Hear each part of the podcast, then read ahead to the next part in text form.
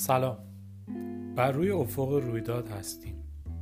جایی که دیگه نیاز نیست سراغ سوال همیشگیتون برید. اینکه چی شد؟ چه اتفاقی داره میفته؟ و یا چی قراره بشه؟ اینجا زمان مفهومی نداره و از مهمترین درگیری بشر یعنی گذشته و حال و آینده خبری نیست. تا حالا فکر کردین قبل از بینگ بنگ چی بوده؟ استیون هافکینگ معتقد بود که این سوال بیمعناست. چرا که زمان با اتفاق بینگ بنگ آغاز شده. یعنی قبل از بینگ بنگ هیچ زمانی وجود نداشته توی جنگ همیشگیم با زمان بودم که یهو به یه نتیجه عجیبی رسیدم. با خودم فکر می‌کردم انسان فقط دو بار در روز می‌تونه آزادی واقعی رو تجربه کنه. یک بار ظرف آخرین دقایق قبل از خواب و یک بار هم توی اولین دقایق بعد از بیداری. درست همون لحظاتی که آدم از زمان خالی میشه و دیگه هیچی رو به جا نمیاره.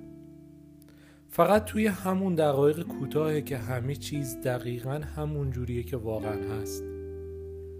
اما به محض اینکه حافظه برگرده به محض اینکه بفهمی هیچی از دیروز دست نخورده به محض اینکه یادت بیاد کجای این زندگی وایستادی و به محض اینکه بدونی یک ساعت دیگه باید کجا باشی اون وقته که دیگه نه آفتاب آفتاب و نه آسمون آسمون. و همه چیز دوباره همیشه همونی که بود میشه. حالا بدتر از اون این که تو سرزمینی به دنیا بیایی که توش مفاهیم آزادی و حقوق بشر و مهر و عطوفت انسانی خار باشه و خلاف قانون. و توی تمام تاریخش همیشه یه مشت دیوانه و خائن حکومت کرده باشه. تو سرزمینی که همه یا بردن یا قلدر و ضعیف کش خلاصه یه کشور خالی از نور و یه مکان جهنمی و تنها چیزی که به اون اطمینان دارم توی این شرایط اینه که هرگز آزادی خودم رو توی این تبعید با بردگی مشمعز کننده داخل وطن عوض نمی کنم.